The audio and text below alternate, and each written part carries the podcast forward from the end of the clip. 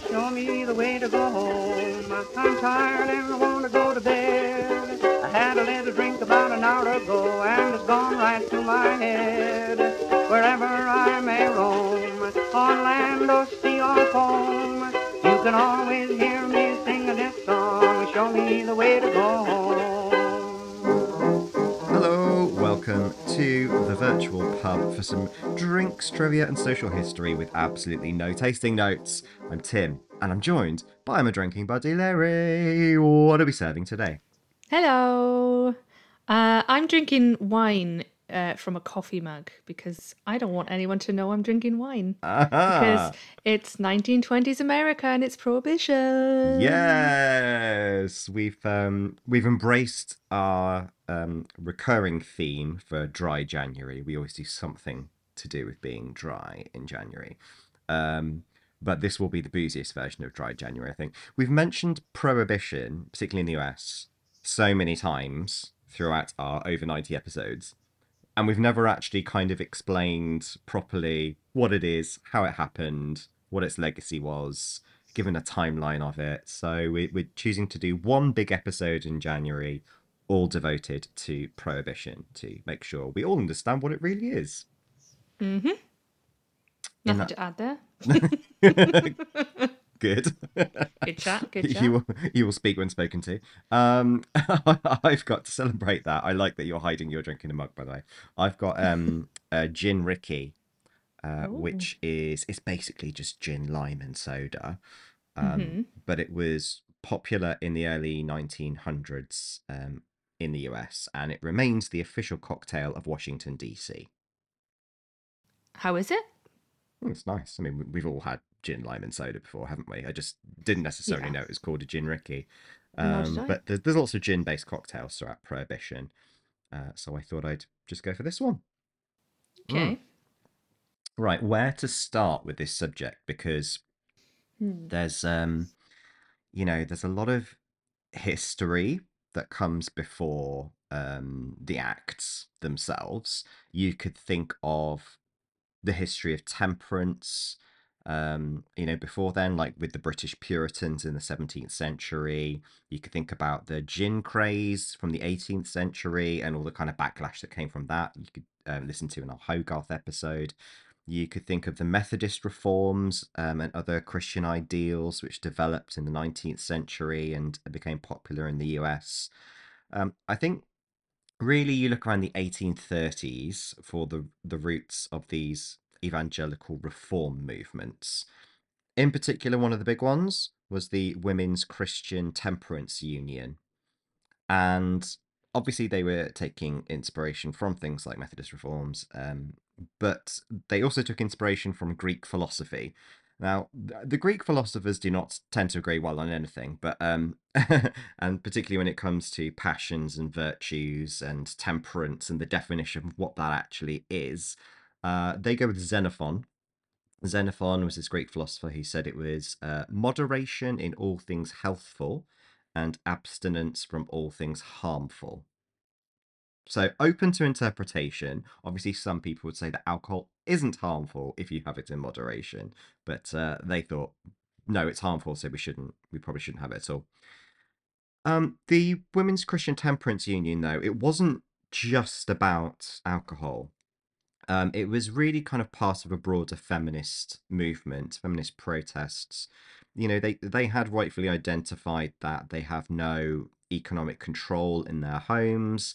A lot of them were victims of domestic violence, and they put, um, you know, their their husbands drinking too much as part of that problem. So you can understand why it would be kind of an idea and a movement that begins in in feminist protests but they were looking for other kinds of reform as well. Uh, things that led to women's suffrage uh, broadly, things that led to abolition, um, and you know this temperance is initially it's about moderation or voluntary abstinence. It's not about prohibition at this point. Uh, by the way, that there are um, still wis- uh, women's Christian temperance unions uh, in existence today. There's one in almost every US state, and they're in about 36 other countries around the world. So um, it's still something that that exists. Uh, like campaigners for suffrage, there's both non-violent and violent protests. And of course, what we want to hear about is the violent ones. So, um, have you ever heard? I mean, you may have in your in your research. Have you ever heard of Carrie Nation? I haven't. I didn't even see it in my research. She was com- sometimes called Hatchet Granny. And okay. if you do one thing with the rest of your day, please Google an image of Carrie Nation because it is a strong photo. You're going to do it right now, aren't you? I'm doing it right now. I'll tell you about it as you as you do that. So she believed in violent protest. She would smash up bars with an axe with her hatchet, and she would take along as a bag of what she called smashings, which were like a bag of rocks and bottles that she would hurl into the windows, and she would smash up the bar with her axe. Um, have you found a photo of her Yeah, she looks a little bit like David Jason wielding an axe? with an axe. so she was arrested 30 times for what she called hatchetations. she was a wordsmith as well as incredibly violent. Um, and she kept being released and kept offending. Um, now, you got to kind of be careful about how you portray her because obviously that is a strong image in itself on the one hand though she was you know she was anti corsets she thought they were a stupid idea agree unless you're a drag queen. You know just- but don't wear them full time because you're going to rearrange your innards.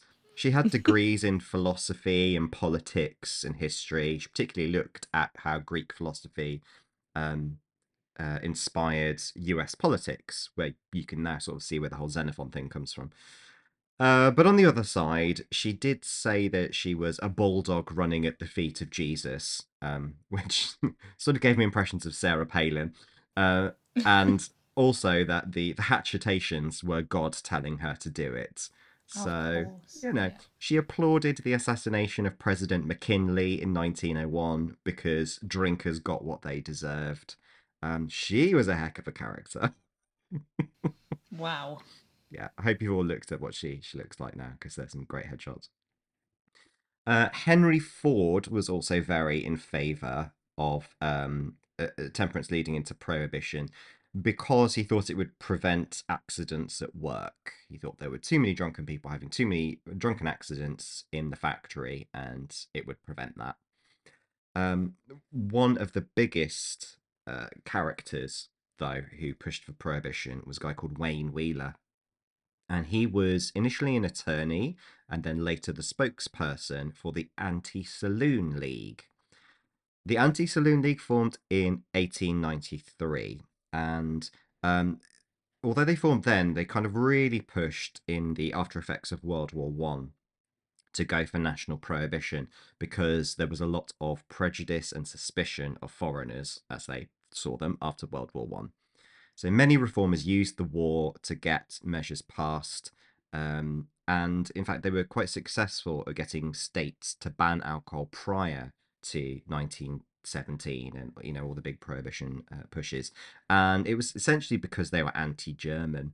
Um, and it was quite successful because a lot of the breweries had been set up by Germans. They had German names. And so, kind of working on that anti German sentiment meant they got a lot of traction in those early days. Uh, prohibition, to be clear, as opposed to temperance, is about total banning nationally and demonstrably less about improving society, uh, particularly regarding things like race and ethnicity, because drunkenness problems are very much othered onto immigrants and working class as they saw it. So you had the Irish who had brought whiskey with them, Italians who had brought wine, Germans who brought beer, and people of color because they didn't even need a reason. Um, one of the other kind of big supporters of um, prohibition was the KKK. Obviously. Yeah, I mean you've always got to think whether you're on the right side of an argument when the KKK is, you know, is standing next to you. Yeah. they went around burning down stills and buildings. They whipped people who were um, serving booze. They had gun battles with bootleggers. Um, you know, they're not just racists. Uh, they they were basically a private American military for moral crusading. So anything they saw as being the moral duty of Americans and not necessarily supported by government, they would go out and fight for. Um, I think we all wish we could say that that wasn't the case today, but they may have changed their name, but we all know it's still very much in practice. Yep. So that side of the argument was the was called the dry side, and then you had the wet side, arguing for for more drinking. I'm not really going to go into the wet side for US because I think it's juicier on the British side. So I'll, I'll we'll do all dry for the US, and then we'll get wet when we go to Britain. On the eve of the act itself, um, this is quite brilliant. There were funeral parties on both sides of the argument, actually. So mostly in New York there were these big uh, farewell funeral parties where people dressed in black. They had black glasses to drink from. All the decorations were in black. They had funeral dirges. Um, it's all very kind of you know you can you can imagine New York um, drag queens probably would have organized it. It's got that kind of vibe of everyone's coming for a fake funeral party and they're going to cry and be dramatic. Um, you even got souvenir coffins to take away with you. so you could put like the last drink in a little coffin and take it home. Little boozy party bag. yeah, which I absolutely love. Um, Yeah. and I think it's a good idea for a Halloween party. So, yeah, in New York, it was very much this is awful, let's mourn it. Uh, they had pro prohibition funeral parties as well, though. So, in Virginia, for example, they were dancing on the grave of alcohol. So they would bury the alcohol and they would they would dance on it. They hired mimes to pretend to be drunks and the devil uh, as the entertainment, and they had a coffin that was not a little souvenir, you know, kind of tasteful one. Theirs was twenty feet long, Oh and gosh. they buried a representation of John Barleycorn, who was like a, a folk figure that represented beer making. So you may know of Johnny Appleseed as well. He was sort of the folk Yeah. hero who planted the first orchards. So John John Barleycorn was the, the beer version of that. They buried him in a twenty foot long coffin. It's all very dramatic. um, so the act itself, we're in October 1919. It's called the Volstead Act. And to begin with, uh, Woodrow Wilson, who is the president, is really against it. He thinks this is a terrible idea and he vetoes it, even though it's got popularity uh, in, in the rest of his government. But Congress and Senate do pass it, and it is put into effect regardless in 1920. It says an act to prohibit intoxicating beverages and to regulate the manufacture, production, and sale of high proof spirits for other than beverage purposes, and to ensure an ample supply of alcohol and promote its use in scientific research and in the development of fuel, dye, and other lawful industries. So there is some nuance to it, um, which as we may find out could be taken advantage of in different ways. There was a fine of $1,000 and 30 days in prison if you were caught violating the law. Um, and to be clear, it's not about the consumption of alcohol, it's about kind of production and distribution. And then it would it would go up to ten thousand dollars and one year in prison for repeat offence. The Bureau of Prohibition, and if you remember the smuggling episode, this is a very similar story where we said the, the smuggling kind of prosecutions didn't really happen because there just weren't enough people to work on enforcing the law. Very similar story over here as well.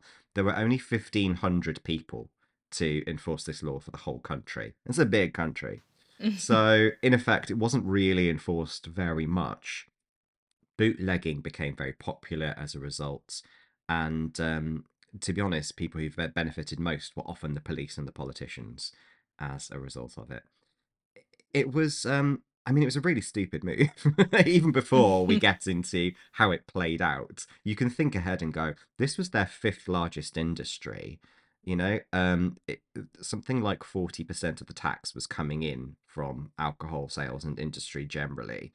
With that taken away, they had to have something to put in its place um, economically. And so it led to the creation of income tax for them, um, which I'm sure everyone can agree is, um, you know, perhaps necessary, but not so fun as as drinking and paying your taxes that way. Mhm.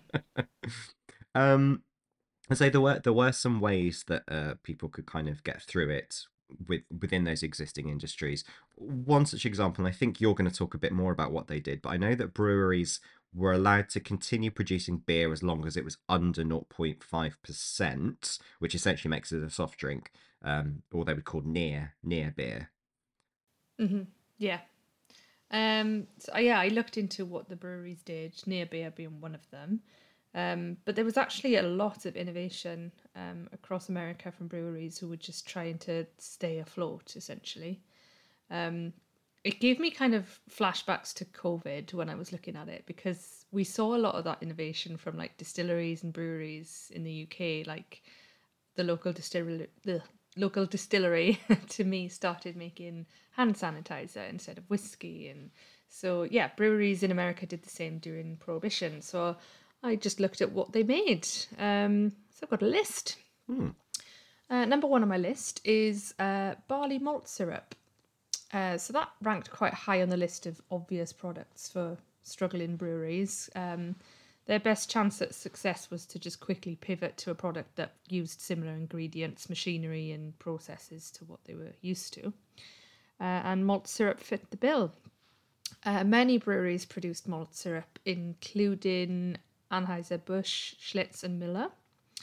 Uh, so, for anyone wondering what barley malt syrup is exactly, it's a thick, unrefined sweetener produced from malted barley, which happens to be one of the primary ingredients in beer making. Uh, it is also used to make malted milk, and it had a market kind of before prohibition from confectioners, bakeries, and soda shops. Uh, but during prohibition, malt syrup took on a subversive quality. Uh, a lot of it was not designed for malted milkshakes or candy bars. It was kind of more sold as a with a bit of a wink to customers who intended to use it for home brewing. Uh, and I found a really lovely picture of uh, malt syrup being sold in a grocery store back from that era, and it's an it's a big um, aluminium kind of display unit that the malt bricks and stuff would have been put in, and there's an actual guy in an apron winking at you. It's almost like a literal wink to the consumers who know the true purpose. It's not for making malted milk or what have you. They they were making beer. I just like how obvious they made it in the adverts. Just that guy winking. Who doesn't love a subversive syrup? I feel like that would be a good Um, brand name. Subversive syrups. Some syrups. Moving on to number two, obviously brewer's yeast. Malt syrup alone does not make beer, so to corner the market on home brewing, breweries were also selling brewer's yeast. Um, Anheuser-Busch packaged its yeast, which it's famously kept alive since the 1880s.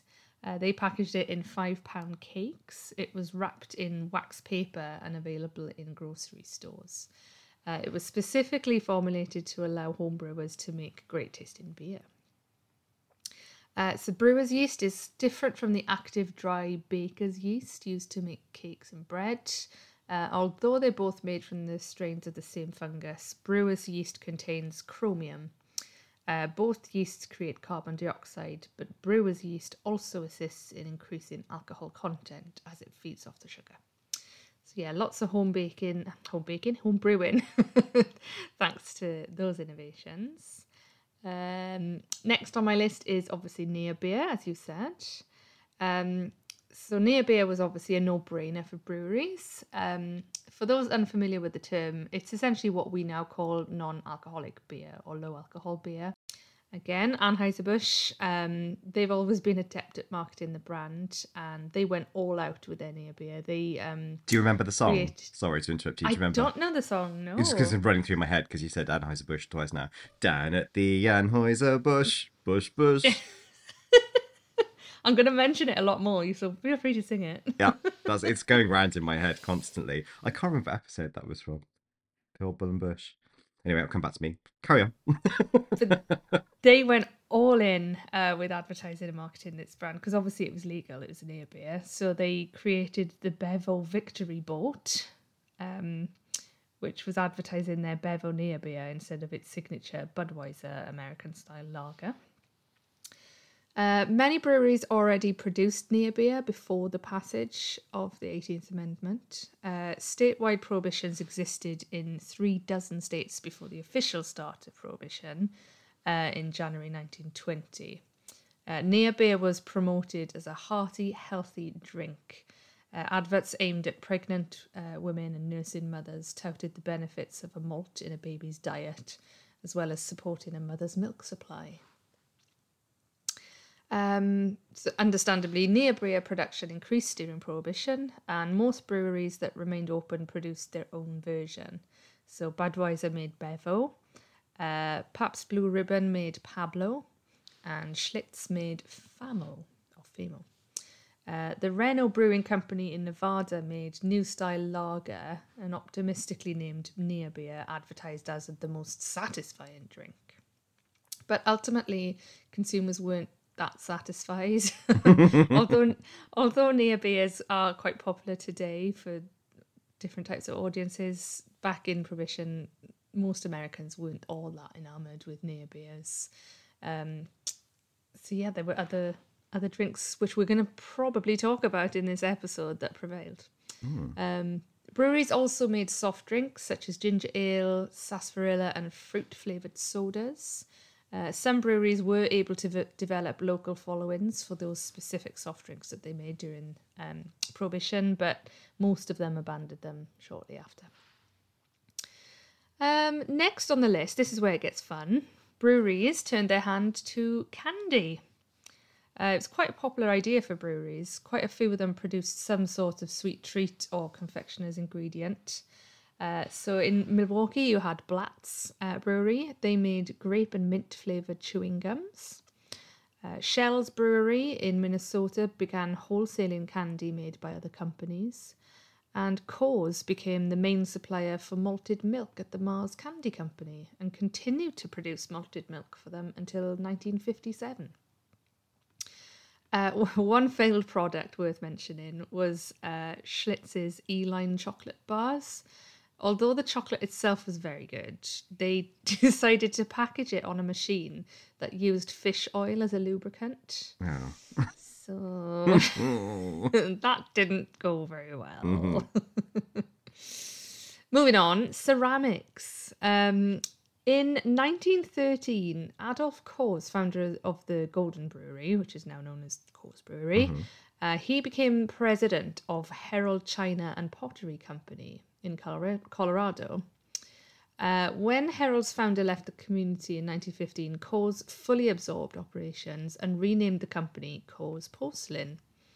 Statewide prohibition in Colorado began in 1916.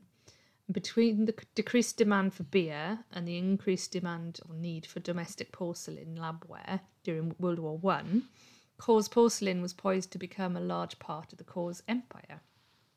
During Prohibition, it created labware, dinnerware, and hotelware, as well as promotional products such as ashtrays. It became the global leader in the production of porcelain labware in the 1920s. And the company actually lives on today. Uh, it's called CoorsTek, and it continues to produce technical ceramics in a range of industries. I had no idea. I thought that was very interesting. No, that's an unexpected one, isn't it? Another one, back to food, ice cream, uh, dairy products. They were a popular popular category for breweries, as obviously they already had equipment for refrigeration, freezing, pasteurization. Um, unsurprisingly, Anheuser Busch are in the list again of people who made ice cream. They just didn't stop. Uh, but I think one of the most popular and most uh, successful ones were Yuengling. They were among uh, one of the breweries that were churning out frozen dairy treats solely as their innovative turn. Um, in particular, their ice cream, which began in 1920, it got so popular that they had to expand the ice cream plant a few times by 1931. Uh, first, Yuengling purchased additional property in Pottsville, the city of its founding, to enlarge the footprint. Then it established more branches in Allentown and York in Pennsylvania. These expansions also followed the comp- allowed the company, sorry. These expansion also allowed the company to start processing and distributing milk. The end of prohibition didn't affect their commitment to ice cream, and the company continued operations until 1985. Never went back to booze. Um, truck bodies is another one on my list. Uh, as I've mentioned, Anheuser-Busch just keep popping up. Um, they were turning their hand to a lot of different things. In fact, they produced more than 25 alternative products during Prohibition. Um, some of those products, new products, particularly ice cream, needed a new form of transportation. So, another string to their bow, they developed a vehicle department and started making refrigerated truck bodies and ice cream cabinets.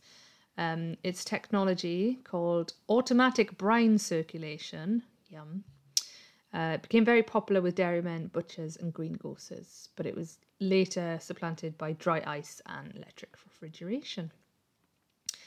Um, I feel like speaking of- automatic brine circulation is whatever. What, what happens every time you get your so hands in a jar of gherkins? I might be doing it right now. uh, another one on the list artificial ice. Ice cream wasn't the only frozen product that helped breweries keep the lights on. Um, Rhode Island's Narra. I have to slow down when I say this. Narragansett. No, I can't say it. Rhode Island's Narragansett Brewery. Why can't I say Narragansett? Narragansett Brewery. Uh, it was the largest brewery in New England on the eve of Prohibition, and its success rested partially on the pleasant tasting water that they got from the nearby reservoir. Uh, they used this water to make more than just beer. Starting in 1910, Narragansett's holdings included an artificial ice plant and cold storage. It delivered 25 tons of ice to more than 1,500 customers. Um, artificial ice at, during that time was still relatively new. Um, most Americans relied heavily on naturally harvested ice, or they just simply went without. Uh, once Prohibition started, Narragansett began making medical tonics and soft drinks, but its ice production was uh, the steady capital for them. I've got two more left. They're getting weirder. Frozen eggs is the next one. As in, like, fertility treatment clinics. Uh, nope, actual eggs from chickens that one would eat if Right. you like eating eggs. Yeah. Um, guess who was at it? Anheuser Busch. uh, they started producing thirty-pound canisters of frozen egg products in um, either a golden select or a special white variety. Uh, the processes for breaking, separating, and freezing eggs was only 30 years old when they added this product to its arsenal. As with many of these alternative products, uh, frozen eggs were marketed for commercial consumers. Um, they're still used to this day, actually, in the baking industry, in large scale restaurants, etc., etc. Uh, so Anheuser-Busch's version showed up in adverts and company product lines until the 1950s. Last on the list is cheese, processed cheese. Um, one of the most innovative dairy products from breweries was um, Pabst Et cheese. So Pabst Brewing Company, um, off of Blue Ribbon fame, they started making their own cheese. They called the Pabst-ett cheese. Uh, they bought a local dairy at the start of pro- Prohibition and started making a processed cheese that could be marketed as easily digestible, healthy, and delicious. Uh, so, what they created was a whey based product that was available in cheddar, Swiss, pim- Swiss, Swiss, cheddar, Swiss, and pimento. They sold it as both blocks and spreads. Uh, and they sold more than 8 million pounds of it during Prohibition. It did very, very well. So is what you're saying that we've got prohibition to blame for America's dreadful cheese? well, it mm, kind of, yeah, probably. The legacy of prohibition continues to worsen. well, it was interesting actually because at the time, processed cheese was touted and favoured as a healthy alternative to natural cheese. So yeah, they were pushing people towards processed cheese. Um, so it was Velveeta who created the market standard in 1918. Uh, Kraft Foods later acquired Velveeta, and they actually felt so threatened by this Pabst, Pabst-ett product that they sued them for infringement in 1924, and they won. Uh, but instead of forcing the brewery to completely stop making the cheese, uh, they allowed them to continue making the product uh, so long as the brewery paid a 25 cent ro- royalty to them for every hundred pounds of cheese that they produced. Um, after Prohibition ended, the brewery sold its cheese operations to Kraft and returned to making Blue Ribbon beer. So, although it was short lived, it has lived on as one of the most iconic examples of the innovation during Prohibition. And that ends my section on breweries. Hmm. Quite interesting, I thought. Lots of different things they turned their hands to. I've got a sort of different pathway to take you down. Instead of that kind of adaptation of, you know, sort of uh, uh, legal solutions away from booze, I want to look more at the loopholes. So, I how did people continue to drink despite the law? Um, so, I mean, it's it's always worth uh, looking for loopholes in the law. Uh, as I said, it was illegal to actually make and sell and distribute it, not necessarily to consume it. Um, one of the biggest producers in the wake of this legally were doctors. because you could still consume alcohol if you had a medical reason for it, if you could get a prescription. We've mentioned this before when we talked about Churchill. Churchill, when he went to the US, because he drank like a pint of champagne every day, uh, he went and got a doctor's note saying he had to have the booze, and so they let him. But actually, it was much more common than that. You know that that example makes it sound like it was only a few elite people. Six million prescriptions for medical use of alcohol uh, were written during this time. So that meant that uh, one of the biggest producers of alcohol during Prohibition was actually uh, the medical industry. Brilliant. Second to that was um, vast increases in communal wine Mm. and the like. We've done an episode on uh, communion wine as well. Um, and this is where it came into its own. There was a huge increase in the registration of um, synagogues and churches and rabbis who could administer the sacrament. Basically, anyone would get registered, and then their friends and family would come round and they'd be like, Yeah, let's do some sacrament. Um, and they'd all get on the communal wine. you know, um, the thing is, though, rich people, it really didn't like this whole process didn't really touch them. It didn't bother them. They were allowed to own a private supply anyway, ahead as long as they bought it ahead of time. So most wealthy people had these big cellars. They filled them up before prohibition kicked in, and then they sort of had a steady supply. Uh, Warren G. Harding, who is the 29th president of the US, he was a massive drinker um, in the White House during this time they were storing loads of alcohol at the White House, and they also had an in-house bar at the Senate Library. There was like this curtain at the back of the Senate Library, and then there was just a bar behind it.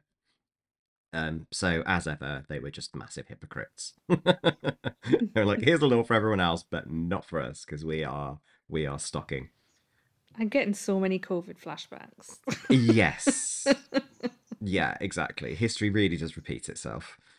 Um, wealthy people were protected anyway. You know, they weren't going to be subject to the law in any way. They weren't going to be prosecuted. It was only the poor people that were really victimized. When you look at the people who went to court, it would have been sort of home brewers. You know, I read a, I looked at a court record, which was just like a single mother of two who'd had a gin at home or something. And you think, yeah, those are Mm. the people we should be prosecuting. Absolutely. Also, if you were going after illegally produced alcohol, so not kind of the clean stuff coming from the lab and you, that you would get from the doctor or the pharmacy, if you were rich, you could afford that safer alcohol, um, which, which is just the same as any kind of like drug industry now, right? The rich people can afford the safe stuff, and it's the poor people who get the stuff that's been kind of messed with. Um, and that means that they were much more, the poor people were much more likely to get ill from drinking illicit alcohol bathtub gin will we've heard of before as a term and we've said it wasn't made in a bath you know? That's that's silly. That's what we associate it with. We go oh it's people making alcohol in a bath. No this was when this was mostly for the middle classes. So these are the people who were going to the chemist or the doctor for example and buying safe alcohol and then they would go home and mix it with water from the bath tap that's where we get the Mhm. bathtub part of it from. They mix water from the bath tap um, and then add their own flavors. So one of the most popular would be a, a gin flavored cordial. So a lot of people would kind of put all the flavors of that in and you can mix your own at home. They actually didn't use the term bathtub gin at the time. That that term came much later referring back to it. They called it synthetic gin. Um, but that was popular amongst the middle classes and then you get to the sort of the poorer people, the home brewers, the moonshine makers. And they were the ones who were really being prosecuted. It was these these small time makers, not even the middle classes. It's worse than that though. Um, it's not just that they were kind of making substandard alcohol and government were prosecuting them. The government also added specifically toxic, poisonous chemicals to these things that were being distributed. They were sort of marking them as poison, thinking people won't want to drink it, like it will stop them from doing from uh, drinking illicitly if there are some well-known poisoning cases from doing this. They obviously don't understand well either morality or psychology because uh, that that didn't help. People went blind people died um it was they would commonly add things like formaldehyde turpentine arsenic lead. Some some of the poisoning was accidental some was through willful neglect but yeah a few were deliberately uh, poisoned to try and get the poor to stop drinking them uh, it was even reported in the new york times at the time um, that the government was doing this, but they could get away with it because of who they are. Oh. um, I think you looked into the next example I have of a, of a loophole. Uh, would you want to tell us about wine bricks? I do, yes. Um, so obviously, when prohibition went into effect, American vineyard owners faced a bit of a dilemma. Do we tear up the vines and start planting something else, or do we kind of just hope that the ban on booze isn't going to last very long and sit it out? Um, the problem was is that if they tore up all the vines uh, in search of other profits, only to see prohibition overturned a few years later, it could still take up to kind of a decade for any of those replanted vines to start producing the kind of quality grapes that they really needed to make the wine that they were producing.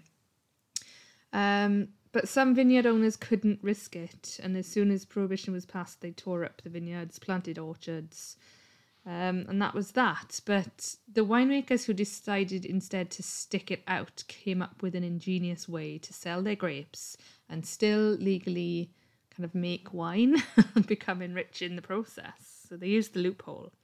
Um, so the the law stipulated that grapes could be grown and if only those grapes were used for non alcoholic consumption. If it was determined that somebody instead used those grapes to make booze, and the vineyard owner who'd sold that person the grapes was aware of it, they'd both be in trouble and they could be jailed. However, if the grape grower gave clear warning that the grapes were not to be used for the creation of alcohol, and those grapes passed through enough hands so that even if the end result was wine, the grape grower wouldn't kind of know the bootlegger's intentions, so he'd be in the clear. Uh, the Volstead Act also stipulated that the grape growers themselves could make juice and juice concentrate only if those products were used for non alcoholic consumption. So, plenty of loopholes there. They could still make non alcoholic wine, and that wine could theoretically be turned into alcohol by consumers as long as they gave clear warning, warning not to do it. Uh, so, with those loopholes in place, wine bricks were created. um, so, a wine brick is a brick of concentrated grape juice that was completely legal to produce. Uh, consumers would then dissolve that wine brick in water and ferment it in order to make their own wine at home. Uh, but not every consumer knew how to make wine, so how did they know what to do? Uh, the instructions were actually printed directly on the packaging. um, but the instructions were masked as a warning of what not to do with the product. So it's an ingenious way to get around the law.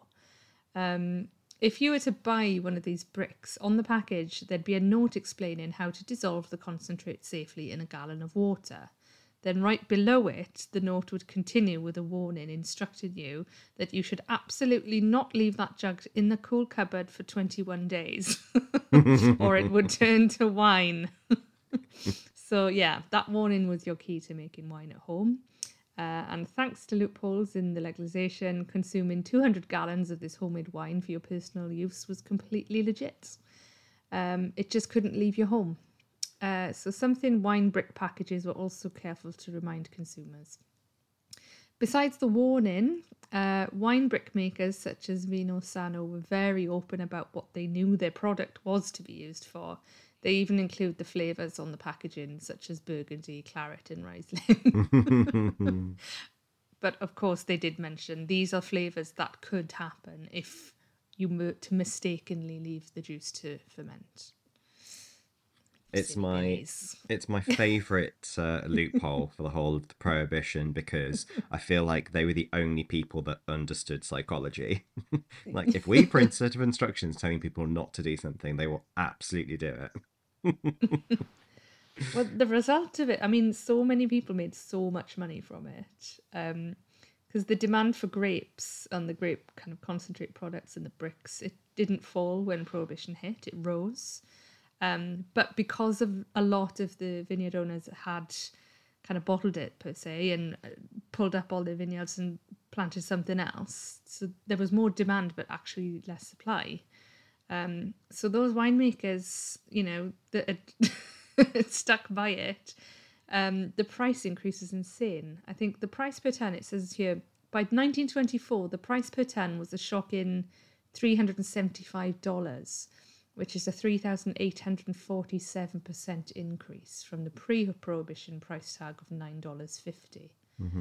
So, as the actual wineries themselves were going bankrupt, um, the uh, the growers were planting new vineyards.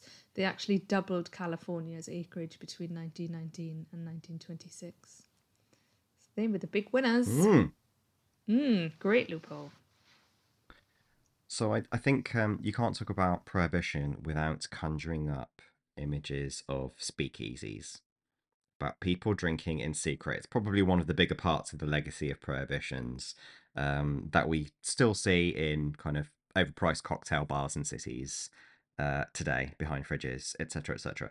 But it and it, it didn't start in that kind of glamorous way though. They were very grotty. The first speakeasies, you know, they were just kind of like makeshift dive bar type experiences.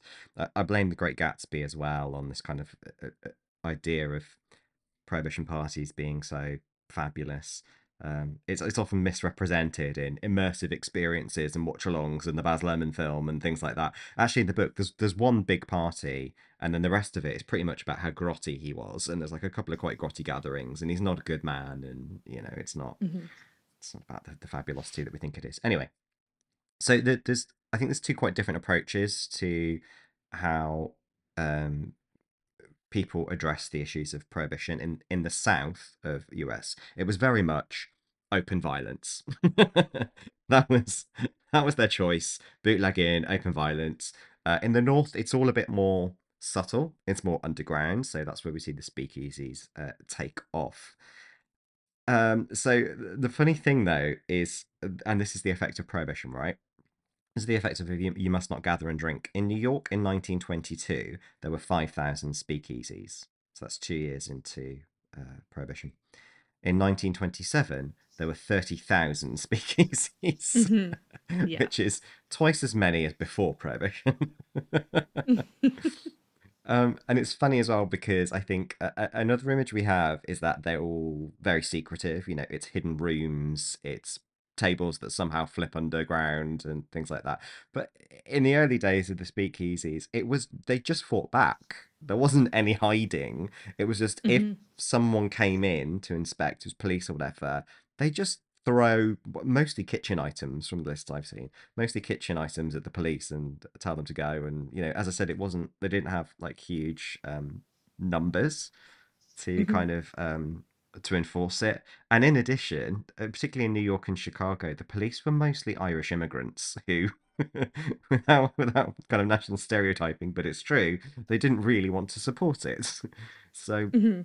instead of trying to enforce it and get like rolling pins thrown at them, uh, I don't know why you've got a rolling pin in a bar, but you know, they would uh, just demand that the drinks be handed over instead, and then they would drink it, or you know, they'd kind of take some money um, and continue to let it run really, so they could come back and do it again. In fact, there's a there's a funny story where one of the policemen um, reports a bar and like gets them told off and fined because they didn't have anything left in stock. Brilliant. so he used the punishment of them supplying alcohol because they hadn't supplied any alcohol for him to take advantage of. Very often, they didn't have any alcohol in, though, a lot of the speakeasies. They'd have like a BYOB setup. So you would go in, you'd ask for the setup, and you'd get like all the extras, you know, mixers and ice in a glass and whatever else. Uh, that was quite expensive to do, though. It uh, the average was about half a day's wage. So you were really, you know, coming for the socializing and the experience, which is the reason a lot of people go to the pub. It's not because they need alcohol. People are bringing alcohol that they have. They're coming because they Mhm. miss the camaraderie and the socializing, and they're paying a lot of money just to get that, Mhm. um, Yeah. which kind of makes me a bit sad. But uh, yeah, that's that. That's kind of my uh my look at speakeasies from this period. Did you have anything else you, you wanted to add about speakeasies? Yeah, I think I I just I I looked into a bit more of like the glamorous sides of it. Like obviously they did start out as kind of dingy back rooms and basements and Mhm. rooms inside apartments, but you know they they did become more and more prevalent and established, and they did become fancy clubs with jazz bands and ballroom dance floors, and they were very glamorous. Um, but still, there's that underlying kind of organized crime everywhere. Um, when they realized how popular they were, organized criminals obviously quickly seized on the opportunity to exploit this new criminal racket of speakeasies and clubs. Um, and obviously, it's the first time that men and women were allowed to drink together as well, because prior to Prohibition, it was just men who would, go to the bars. Um, Al Capone, leader of the Chicago outfit, um, apparently made an estimated $60 million a year supplying illegal beer and hard liquor to thousands of speakeasies that he controlled in the late 1920s. So, like you say, um, although it was all underground and secret, it was enormous.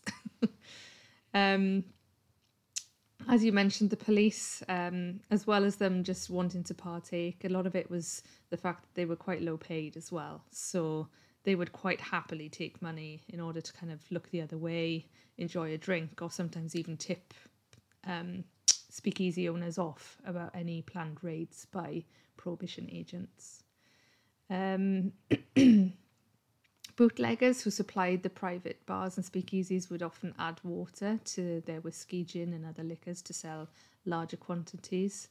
Uh, others resorted to selling still produced moonshine or industrial alcohol. Uh, some would also sell kind of wood or grain alcohol, even poisonous chemicals such as carbolic acid. Uh, the bad stuff, such as smoke, which is made of pu- pure wood alcohol, uh, often killed thousands of drinkers as well. So it wasn't just the the home brewers that were killing themselves; it was in the speakeasies as well. Unfortunately, they were drinking the bad stuff. Um, to hide the taste of poorly made whiskey and the bathtub gin that you've already mentioned, uh, speakeasies would often combine alcohol with ginger ale, Coca Cola, sugar, mint, lemon, fruit juice, and other flavourings, promoting the enduring mixed drink, or as we know, cocktails. So, like you say, it all sounds so glamorous when you see it in the in the kind of film world, and it's all romanticized, but it's not. The alcohol was so bad, you had to kind of mix it with stuff. It wasn't like the delicious cocktails that you get in these kind of prohibition themed clubs now. Mm. Um, so a lot of them, you, you mentioned about how the federal agents and the police would kind of get annoyed if um, there wasn't booze there to be drunk or enjoyed. But there were times where obviously at the later stages when there were like 30,000 speakeasies in New York that they were having to crack down a little bit on them. So the owners had to get a little bit cleverer about how they how they'd hide it essentially. Um, and there was a great one that I'd found at the 21 Club on West 52nd. The owners had an arti- architect build a custom camouflage door. Uh, they also had a secret wine cellar behind a false wall. And my favourite one is they had a bar that, with the push of a button, would drop the liquor bottles down a chute to crash and drain into the cellar. So it was like it wasn't there. I love the idea of like the feds turning up at the door. They just push this button and all the booze is just gone. oh, that hurts me. um, one other thing that I looked at um, was obviously I've mentioned about a lot of the owners and the gangsters and the organized crime. There's a lot of men involved, and I did mention that the women were for the first time invited into these bars. Um, so I started looking at kind of the the women who kind of were iconic during the speakeasy era, and there were three that I found in particular that dominated the New York nightlife. Um, so I want to talk about those. Uh, the first one is a lady called Texas Guinan. Have you heard of her? No. She's got a very long name Mary Louise Cecilia Texas Guinan. Rolls off the tongue. Mm-hmm. Uh, so she was born in Texas in 1884. She was actually the first female Western movie star. She was a gunslinging, bareback riding cowgirl in three dozen silent films in Hollywood. She was great already. Um, but during Prohibition, uh, a New York show producer uh, introduced her to Larry Fay, a notorious rum runner. She became the hostess and mistress of ceremonies at his club, the Fay El Fey Club. It's one of the famed illegal speakeasies in New York, one of the big ones. It was on 46th Street near Broadway, and it was open from midnight to 5 a.m. It stood at the top of st- uh, some stairs leading to a door with a peephole, and inside the silk walled club seated about 80 people with a small stage for chorus girls. Uh, so at the El Fey, Texas, uh, she originated a live bantering routine with patrons.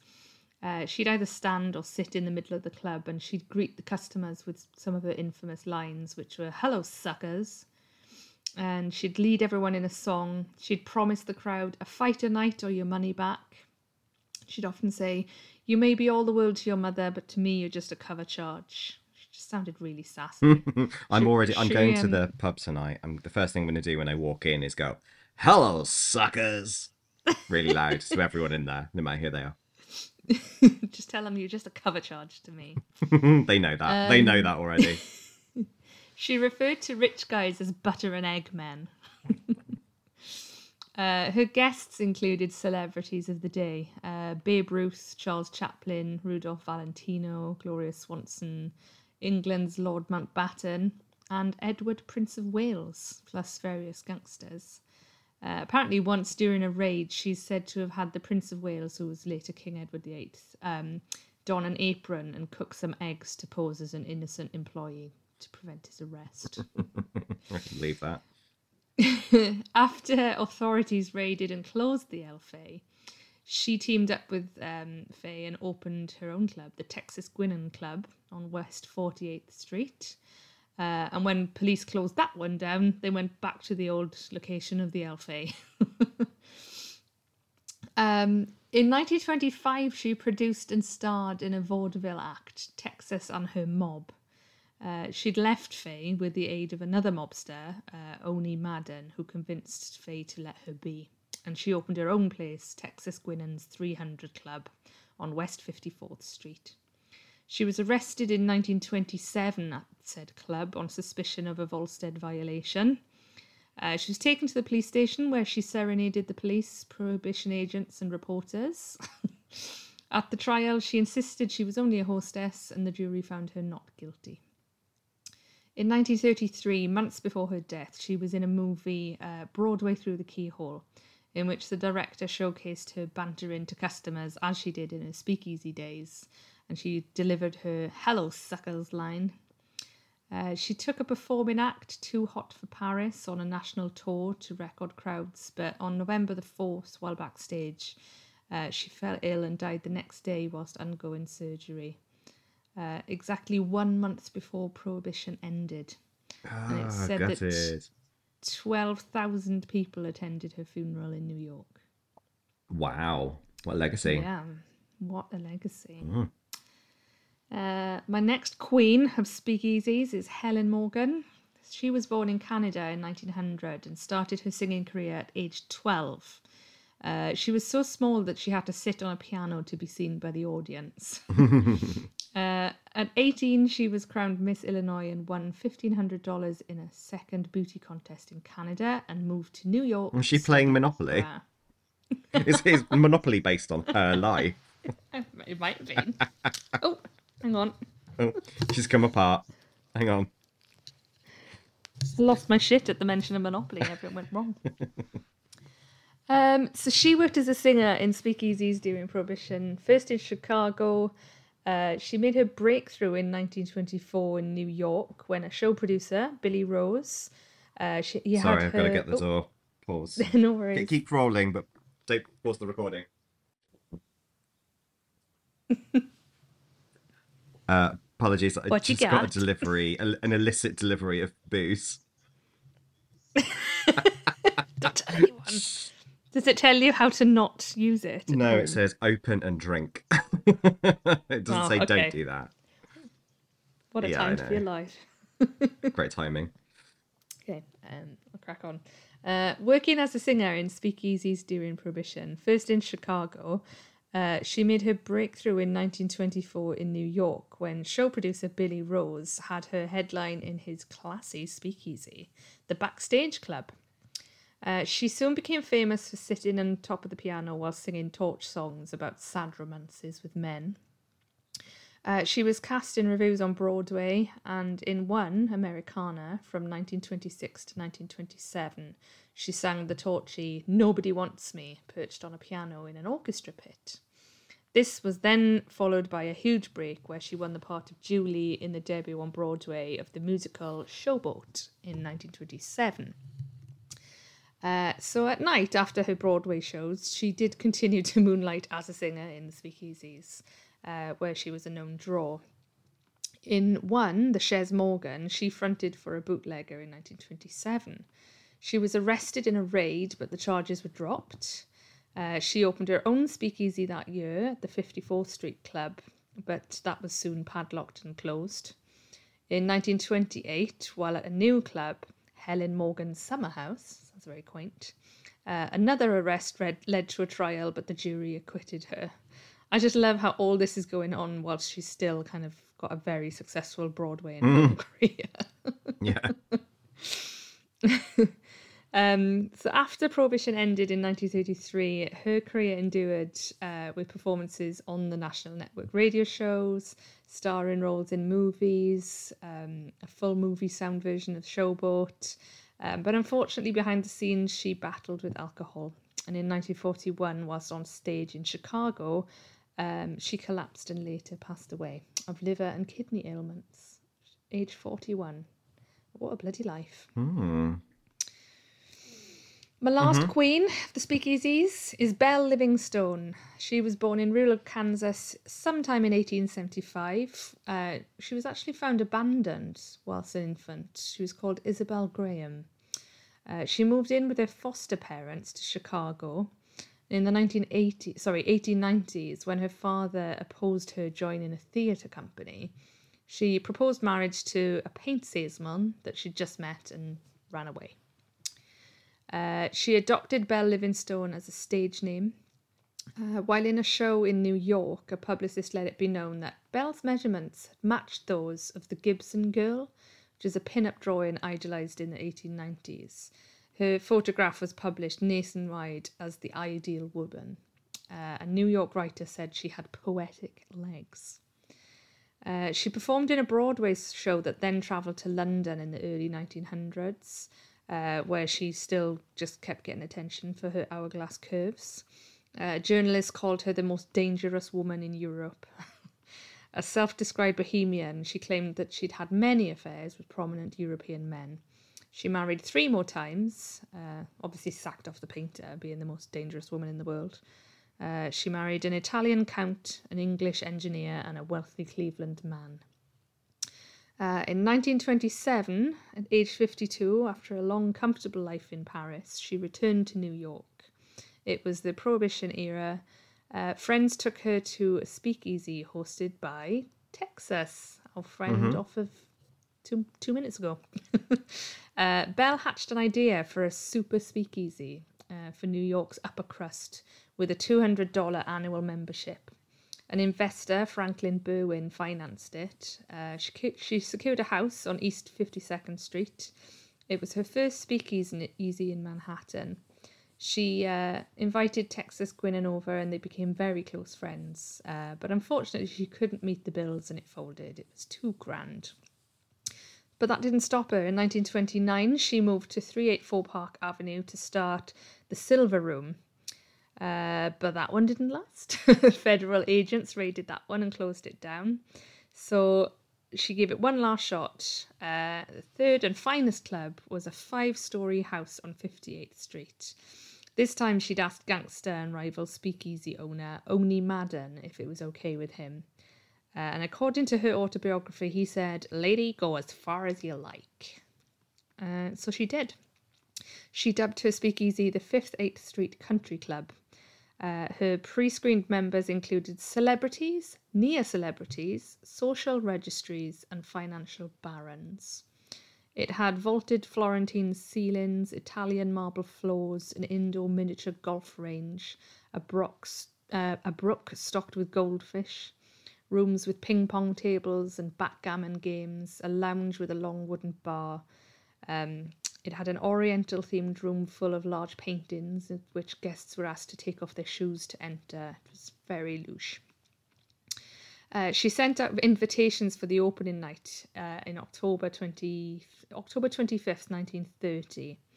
Uh, some surprised guests rocked up the Archduke Leopold from L- Russia, the Duke of Manchester from England, and John D. Rockefeller.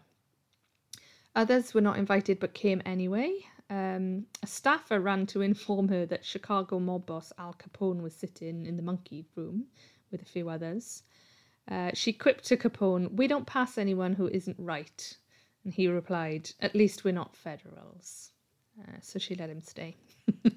uh, she sent a check to his table for a thousand dollars just to see what would happen. uh, the the bill was fully paid with a hundred dollar tip for the waiter. Uh, the opening made her an absolute bundle, and the reporter for the Evening World wrote, Can it be that Belle is going to push Texas Guinan out of the spotlight? Uh, but within weeks, unfortunately, she was raided once again. Uh, she famously tried to escape arrest whilst wearing red silk pajamas. Uh, nabbed and charged with the Volstead violations, she kept the country club open until 1931, January uh, when a judge sentenced her to 30 days in New York's Harlem jail. Once she was out, she used her considerable earnings to open speakeasies in Nevada, California, and Texas. Uh, but she struggled to beat the locals at the game. In 1933, whilst back in New York, she learned of Texas Guinan's death and helped prepare her friend's body for the funeral. As for her own remains, uh, she arranged for a monument in a graveyard in France with the epitaph This is the only stone I have left unturned. She died in 1957, aged 82. What a That is a great epitaph. Yes. Let's steal that. Great. Yeah. so yeah, three Not the actual queens. gravestone. The the. the oh right, right, words. right. Okay, yeah yeah. So that was the that's the the wormhole I went down when Mm-hmm. I was looking at speakeasies. Hmm. Hmm. Um, you mentioned that it was said that she was the perfect woman. Um, Next who's to me, who's? Well, this is what I was going to ask. Who's your perfect woman? I am. you are your own perfect woman. Uh huh. I'm the most dangerous woman in Wales. that I agree to. How many qualms with that? All right. and I wear silk Um, pajamas. and you've been arrested in them. um, all right, I'm gonna. So I'm gonna talk about some of the smugglers then. Um, Okay. conti- continue down the the crime route. I'm actually gonna start with one whose behaviour is perhaps not what we might imagine of a typical smuggler. He's called Roy Olmsted. And he was one of the most successful and best known bootleggers in the Pacific Northwest region. Um, which is different because we hear a lot of stories from New York and Chicago. We hear a lot of stories from down south. So this is a different area that we don't hear too much from, and I think this is probably why. So he was a former lieutenant in the Seattle Police Department. He began smuggling alcohol from Canada while he was still working on the force. Um, uh, obviously, he lost his job in law enforcement when he was arrested for that crime. Um, and he turned to illegally importing and distributing alcohol as a full time and profitable occupation. Uh, he was eventually found out through wiretaps of his phone uh, when they found enough evidence to um, arrest and prosecute him. Uh, despite the fact that they put in an appeal and it went through to the Supreme Court regarding the legality of the wiretap. Um, but uh, no, he did not get away with it. So he ran his illegal operations very much like a business, and he became one of the largest employers in Puget Sound, uh, which is the sort of Seattle area. He was known on the West Coast as the Good Bootlegger.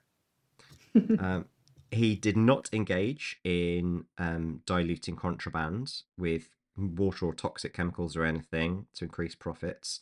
He sold only bonded liquor imported from Canada. Um, he, you know, for a lot of smugglers as well, they had multiple areas of their business uh, that were, you know, also illegal, like prostitution and gambling and gun running and narcotics. But Olmsted didn't do any of those. And so a lot of people don't really think of him as a criminal, even though he broke the law, but he kind of very intentionally didn't do any of that other stuff. And even despite the risks involved in being a rum runner, uh, he didn't allow his employees to carry firearms. He would tell his men instead that he'd rather lose a shipment of liquor than a life. So a very different sort of smuggler than what we're used to hearing about from this time and from gangster him, like, movies. The the jolly smuggler. Yeah, exactly. Um, so he had a four-year prison sentence uh, at uh, McNeil Island Correctional Institute. Uh, he was released in 1931, and uh, in the Seattle reports, it said he got the usual time off for good behaviour, but aside from that, served his full term plus 30 days for the $8,000 fine. He moved back to Seattle to be with his wife and daughter, where he worked as an insecticides sale- salesman and fumigator. In 1935, so four years later, President Franklin D. Roosevelt granted him a full presidential pardon. So, besides restoring his constitutional rights, it also remitted $100,000 the IRS had claimed he owed in unpaid liquor taxes. While he was in prison, he became a Christian science practitioner and a carpenter. um, and he began working with prison inmates in the Puget Sound area on anti alcoholism agendas. He was an active member of the community for his remaining years. He taught at Sunday school. He visited prisoners in the jail every Monday morning. Um, and he died at the age of 79. Hmm. So, yeah, quite an interesting, interesting, different sort of story from that time. Uh, another famous bootlegger was George Remus, and his story is equally interesting, perhaps not such a nice man. He um, was he he basically um, bought distilleries when prohibition came in uh, because he he saw kind of where it was going, where the loopholes would be. He bought distilleries and set up a drugs company, which meant that he was able to legally produce um, alcohol for his own drugs company to then be distributed to pharmacies. But rather than just accept that, rather than be like, I'll just make money by supplying pharmacies, when he put his shipment out, he hijacked his own supply. so he would send people out to um, intercept the shipments that he was making himself. Um, yeah, and then and then kind of bootleg it and sell it on. So it was kind of like he was selling it twice. Double money, yeah. Yeah. Um, he was found out and arrested for doing this. While he was in prison for this, his wife left him for a policeman, and Ooh, she took she took all of his money, all of his all of his belongings and everything, emptied the property. He came out, discovered that she'd done this, that uh, she'd taken everything, and on the day that they were finalizing the divorce, uh, he saw her getting into a car with I think it was um, with her kind of her cop boyfriend, and he got in a car behind her, ran her off the road, and then shot her dead. Whoa. All right. Yeah. He Sure. he was rearrested. He went to court, and despite everyone seeing it, and despite him admitting what had happened, he pleaded insanity to it and was let off. Sure. Makes total sense. Yep. yeah, there we go. Uh, another interesting legacy, I think, from the uh, the smuggling and the rum running, is that stock car racing, which is popular in south of the US, is probably inspired by that from the booze running that would happen between Mexico and the south of the US. So people would drive their cars very fast over dirt tracks and stuff to uh, Mhm. uh, try and get the booze there. And that's possibly where the whole stock car racing in the south originated as being a popular pastime. Hmm. Uh, investigators of speakeasies. I think the most famous one is Isidore or Izzy, Izzy Einstein. Uh, and he had a partner called Mo Smith. They were US federal police officers. They were part of the Prohibition Unit that I mentioned was vastly under resourced. And they achieved the most arrests and convictions during the first years of Prohibition. So the 20s to 25 they were known for their success in shutting down these illegal speakeasies and for using disguises in their work. Uh, they would appear as streetcar conductors, grave diggers, fishermen, icemen, opera singers. the people didn't think that they were a threat in any way. They were quite rotund and friendly looking. Um, they didn't have weapons or or anything like that. Uh, Several times, in fact, Izzy Einstein went to a bar and they said, "Who are you?" and he said, "I'm a prohibition agent," and they would just laugh and let him in. Ah, brilliant. So Izzy Einstein famously boasted that he could find liquor in any city in under 30 minutes. In claim. Chicago, he did it in 21 minutes. In in Atlanta, he did it in 17. In Pittsburgh, he did it in 11. But the best one of all was New Orleans. When he got out of the airport and got into a taxi to drive into the city, he said, Do you know where I can get a drink to the taxi driver? And he was handed one. So yes. 35 seconds was the record in New Orleans. It's going They- straight on my holiday list. Yep. They made f- just under 5,000 arrests uh, during that time. And then in late 1925, despite all that success, Izzy and Mo were laid off in a reorganization of the Bureau of Enforcement. Um, so, and you know, it's thought it was probably because they were bringing too much attention to it because they were kind of so successful and funny, I guess, at it. After that, Izzy Einstein kind of really looked into the effects of prohibition and what a disaster it had been. So he started to realize that really, you know, drinking and related crime, as well as cirrhosis and related diseases, was up in many states. He'd been around, he'd seen it all. It wasn't enforced properly, it was expensive. Um, because it did away with things like closing hours and alcohol content, it just made all the practices much, much worse. So he went from being a very successful enforcer of the law in the first half of Prohibition to going, this is absolute nonsense in the second half. Uh, you mentioned Al Capone. Uh, Uh-huh. Obviously, there was a, a rise in gangsters and mafia a lot at this time. Al Capone, uh, he was, well, he, he's kind of known to a lot of people as Scarface, I think, because of the, the film. But actually, he didn't like that as a nickname. It wasn't one he used. He went by Snorky. Hmm. Snorky. Snorky. All right, sure. which is kind of distinctly more cute than Scarface. He really embraced celebrity, which is pretty much how he got away with everything.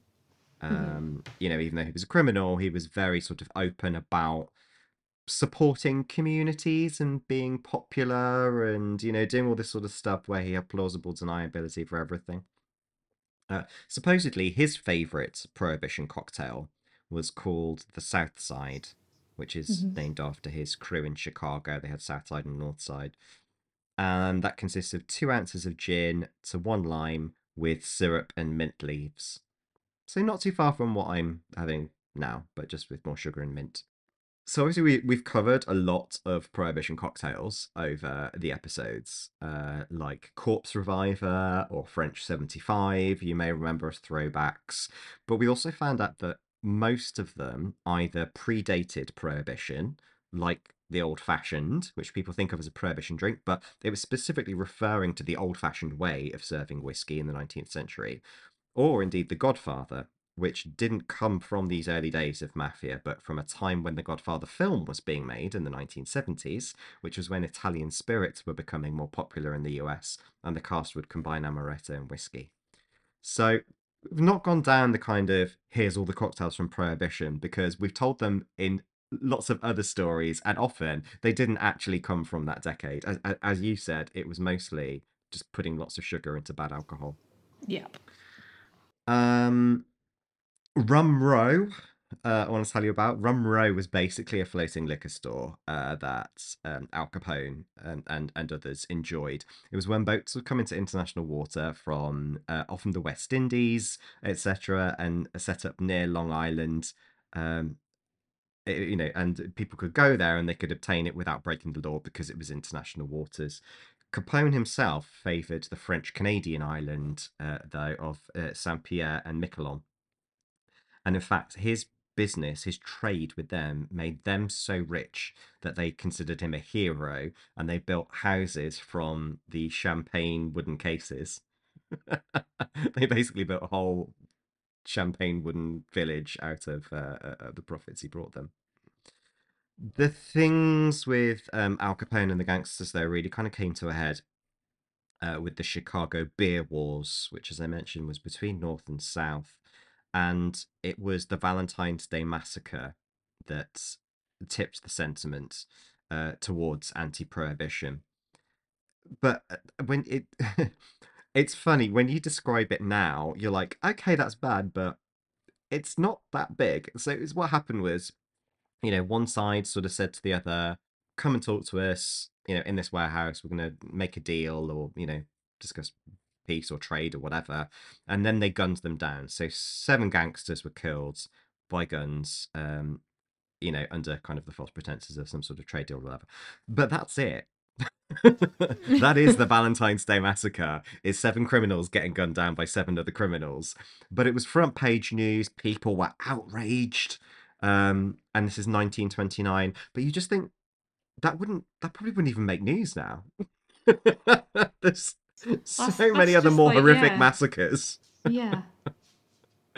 But yeah, but people kind of really um became outraged by that, and it it, it, it swung it towards um, anti-prohibition for a lot of people. I must mention, um, because this this is going to be funny. Uh, so you know, uh, so so my mum has an Alexa, right? But you know when you're talking about it, you sometimes accidentally set it off. Yeah. You'd be like, "Oh, Alexa's blah blah," or "Alexa's not working because blah blah blah," and then and then she chimes in. hmm So I said, "Oh, give it another name, so when you need to talk to me about it, it won't set it off while we're talking over it." If you see what I mean. Yeah. So she calls it Al Capone, and I just had this image of it. Kind of, I know it doesn't work like that way, but like getting confused with this conversation while she's listening to it over Alexa. Uh, uh, okay, more people I want to tell you about Mm. as we're heading towards now sort of the end of prohibition, this anti-prohibition uh, sentiment. Pauline uh, Sabin was part of the women's movement um, that came towards anti-prohibition um, because it hadn't improved anything, and she thought it had made it worse. From a feminist perspective, this decade is really interesting because they, you know, you've mentioned a few things like they could drink in public um, where they couldn't before. They got the right to vote. They had more economic control than before legally. Um, because they could drink and mix, they were having more sex. There was a lot of kind of interesting shifts in feminists uh, around this time. But yeah, she was one of the ones who sort of kick-started the women's movement that had been so instrumental in bringing in prohibition going actually we got it wrong. This doesn't work. Let's not do it anymore. Hmm but I think one of the biggest things that was the nail in the coffin was the 1929 stock market crash, because that led to one in five uh, jobs being lost. Um, and, you know, when I said at the beginning of the decade how many people lost their jobs because of prohibition, uh, the income tax that had to come in to replace uh, the taxes that were being lost from this enormous industry, and now there was no income coming in for people as well. So they needed to do something. Uh, Hoover, uh, President Hoover, who was in at the time as well, was really unpopular. And Roosevelt, who became his successor, basically got in on the promise of repealing uh, prohibition. That was his big ticket. Said, vote for me, I will get rid of it. Um, and that was 1933. He immediately released the Beer Act to allow beer to kind of come in and be produced and sold while the rest of it was being sorted. So they didn't even want to wait a few months for prohibition to be properly repealed. They were like, we are working on that, but in the meantime, please everyone get on the beer. Get have a beer, yeah. Yeah. and uh, they they certainly did. Although there were some kind of holdout states. So, for example, I think the last one was 1966. That was Mississippi, hmm which you know would suck to be in Missi- Mississippi in the 60s. Um, obviously, there's um, there's some legacy things uh, that I'll just finish off on, and then I've got a section on kind of what was happening in the UK that I promised. Uh, I think one thing is that the gangsters who came about, you know, created business structures based on the illegal sale of alcohol, just switched to drugs. You know, once uh, once people could get alcohol anymore, it's like, well, let's just switch to drugs then, and you know that kind of continues really. The other thing is that you know you said people were putting sweet mixers and stuff into alcohol to mask the taste Mm. because it's so bad during this period. It's theorized that that's possibly why um, Americans got used to sweeter food and drink at this time to compensate for lack of alcohol, which led, led has led to their ongoing problems with high calorific food.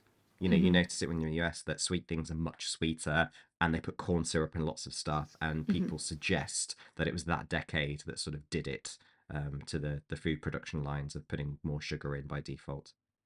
So lots of not good things happen. Did you did you have anything else before I kind of hop over the waters to Britain? Wow, it's funny you say hopping over the waters. I Mhm. do. Um, there's an there's an argument that prohibition created the cruise ship industry. Mhm. So more bad news.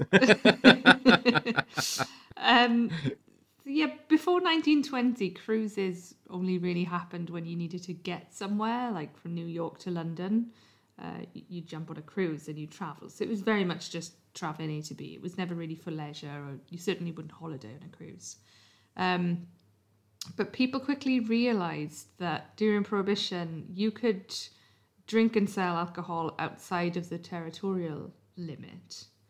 Uh, so essentially, if you got on a cruise ship, as soon as it's out of that said territorial limit, which can be, I think it started off at six miles and then it became 12 miles. Um, but so long as you're out of that limit, you can drink. So, yeah, jump on a ship, get out of that territory, bars open. um, and that then really started essentially what they now coin the term booze cruise in America. I know it's slightly different here in the UK when you use the term booze cruise, but in the US, it, that's what they dubbed a booze cruise. Um, sometimes the ships had no actual destination, it would just circle the coast.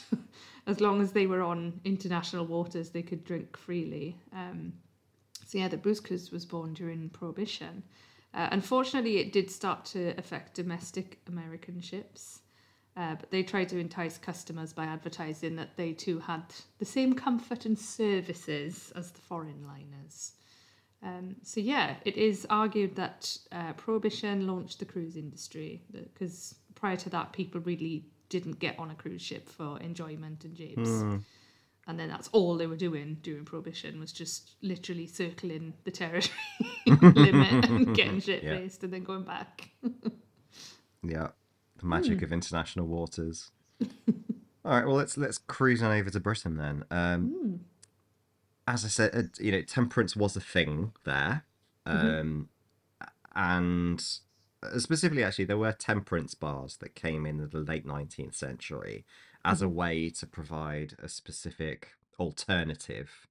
Um, rather than just banning, you know, kind of go, oh, here's some bars you can come to where there's no alcohol, which I don't think is necessarily a bad thing. They um, sold herbal drinks ranging from ginger beer and sarsaparilla to things like dandelion and burdock soda. The most popular chain was called Mr. Fitzpatrick's. Um, they didn't last forever though. Uh, they they did close down, all except for one, which still exists. and it's in Rawtenstall in Lancashire. Still called Mr. Fitzpatrick's, but you can go there. It still exists. It's very quaint.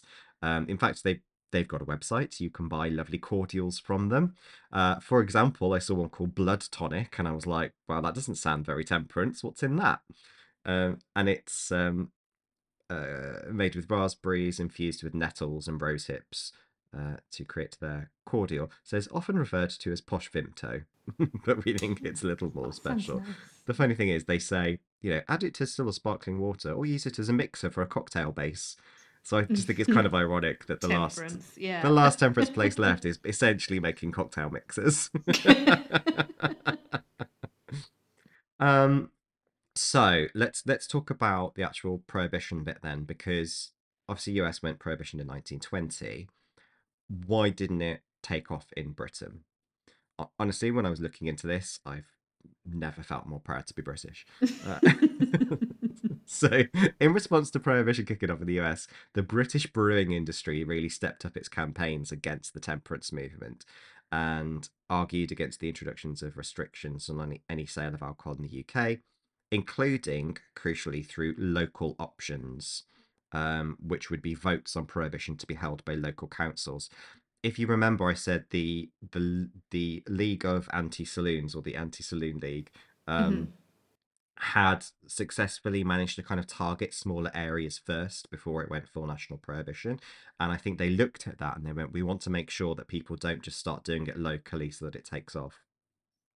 Um, so they created all these leaflets um, that they kind of produced through the the early 1920s, and there's there's archives. I'm going to read some of these out in a bit. I, I found them in the Warwick University archives. Uh, they're in the, but they're part of the British Beer and Pub Association um, archives. I think I'll put the link onto our show notes later because they are brilliant.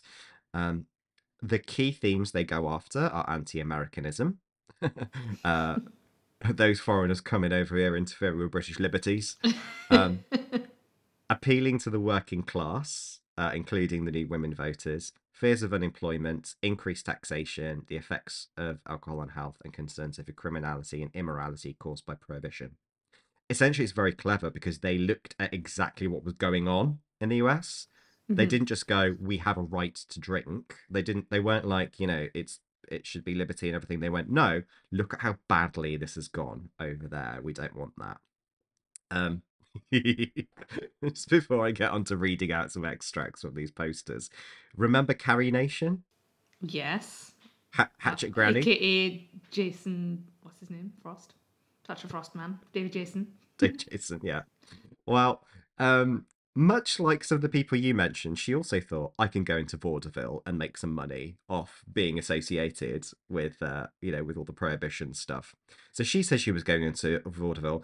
Um, in reality, it was just a lot of proselytizing in theaters. So she went around the US, kind of giving lectures in morality and prohibition and selling merch of her, basically, like all, all the prohibition sort of stuff she obviously thought she was great and um, came to London to do a show um, on all about this in 1909. She got egged off stage. yes. They were like, absolutely not Hatchet Granny. Off you go, egg in the face. She she never returned. oh, I bet she was so So- excited as well. yeah, she really thought she really thought God wanted her to uh, come to London and tell people not to drink, and they had other ideas. um, so I've got yeah, here's some. I'll read some extracts from leaflets. Uh, this one says, "This is what the local veto will not do." It will not touch the rich man's cellar or prevent him replenishing it. It will not reduce drunkenness or promote temperance. It will not prevent the private consumption of liquor, and it will not prevent thirst. This is what local veto will do. It will enable a certain majority of those voting, not those on the register, to bang, bolt, and bar the doors of every public house and club in a given parish or ward of a borough. It will, in such cases, close up every bar, every smoke room, every place where working men have for generations met, have been honestly entertained, and held their meetings. It will prevent the steady, sober man getting a glass of ale by fair and square means. It will be an incitement to illicit drinking. Even recently, owing to high taxation, the consumption of methylated spirit has greatly increased and is gravely disturbing the authorities. It will prevent the workman getting beer from the public house for consumption with his meals at home. It will deprive pedestrians, cyclists, and tourists of rational refreshment when passing through a dry parish. It will enable teetotalers to join hands with others who have no need for a public house to deprive the working man of his rights. It will create a licensing position as variegated as a patchwork quilt. One ward will be dry and the adjoining one wet. And it will lead to people in dry areas organising parties into the contiguous wet districts. Are you convinced? Wet. I'm, I'm wet. Yeah, exactly. I think they've laid out the arguments very well. Um, I think it's um, I think it's great.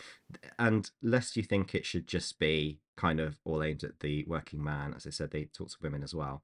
There's a lot, lot of posters and articles which are women writing to other women about this. There's a great one uh, I've got here. It says "A Woman to Women," and there's a cartoon. It's a brilliant cartoon of a um, a, a sort of annoying, condescending looking man in a trench coat and hat, um, standing over a table and wagging his finger at this woman who's leaning back in a rocking chair with a, a bottle and glass of ale on the table next to her. And it says, The lecturer, I'll do your thinking for you, missus. And it says, The working woman, I don't think you will, mister. She's looking so pleased with herself. She got a hatchet as well. She has not got a hatchet. It just says the way in which some men lecture our sex amuses me. They seem to imagine we cannot think for ourselves, that we are weak, backboneless creatures, that we have no mind or willpower. One thing that makes me angry is to read the speeches of some of these deluded men about what they call drink. it's just, it's so good. Um, uh, what else does it say? Women and children would suffer cruelly. Chaos would reign, and many deep thinkers firmly believe it would cause a bloody revolution. Um, we women should organize ourselves to resist prohibition or local veto. Uh, temperance? Yes, certainly. Compulsory teetotalism? No, certainly not. Absolutely fucking not. Absolutely not. And there's another one of um, uh, uh, there's a cartoon of a woman doing laundry, Mm-hmm. and the caption says "wet but dry work." the article says, "You are not drones in the hive. You work in the home or in the factory or in the laundry. Some of you in the fields. The housewife is at it from early morning until late at night, particularly when there are children." After a day's hard labour, you often feel exhausted. Up to now, you have found comfort and support in a glass of stout or beer with your supper, or even with your midday meal after a morning at the wash tub. I don't think I've ever spent a morning at the wash tub. Clearly. I've always Um, had a stout for lunch though. yeah. Yeah. um here's another post that says to working men and women. The Anti Saloon League of the United States, which has now changed its name to the World League Against Alcoholism, which, by the way, is now I don't want to speak about any, any specific organizations, but it's so typical of a US organization to rename itself the World League Against. uh, anyway, um, sent a number of skilled organizers and specious speakers to our country to help the misnamed temperance associations to, and this is the biggest font, rob you of your beer. So we've seen the appeals to the working man and we've seen the appeals to the working woman. Now this is the anti American stuff. The League is supported by millionaires and has enormous funds. Its hirelings are paid a minimum of £60 a month and expenses. Will you allow these aliens to dictate to you, interfere with your liberties, close your public houses, hustle you into compulsory teetotalism? What right have they to meddle with our affairs? What would Yankees say if we sent over a swarm of paid men to lecture them on their habits and interfere in their domestic concerns? Show these fussy zealots that you resent their impertinent intrusion. Write to your MP and tell him they ought to be deported. I love that even back then the, the call to action is write to your MP. yeah. And then the final one I read out because I, I could do these all day. They're absolutely brilliant. Um, it's why I do not support the CETS outspoken sermon by the Vicar of St James West Croydon. It says, I'm convinced that prohibition is an altogether wrong and injurious and intemperate thing, and I cannot support any so called temperance society which does not take its stand definitely against it. Local option is a form of tyranny. The Reverend Wilkinson, Vicar of St. James. Kind regards. Uh, so there we go. I'll put, I'll put a link to the archive on the uh, show notes, but they're um, they're pretty great. So that, in a nutshell, that is why Britain never had prohibition. It's because of very active, vigorous campaigning by brewers associations um, to keep it afloat. But also, they were completely right, and the arguments they used were based on what they'd seen go wrong in the US. It wasn't just because we should be allowed to s- sell beer.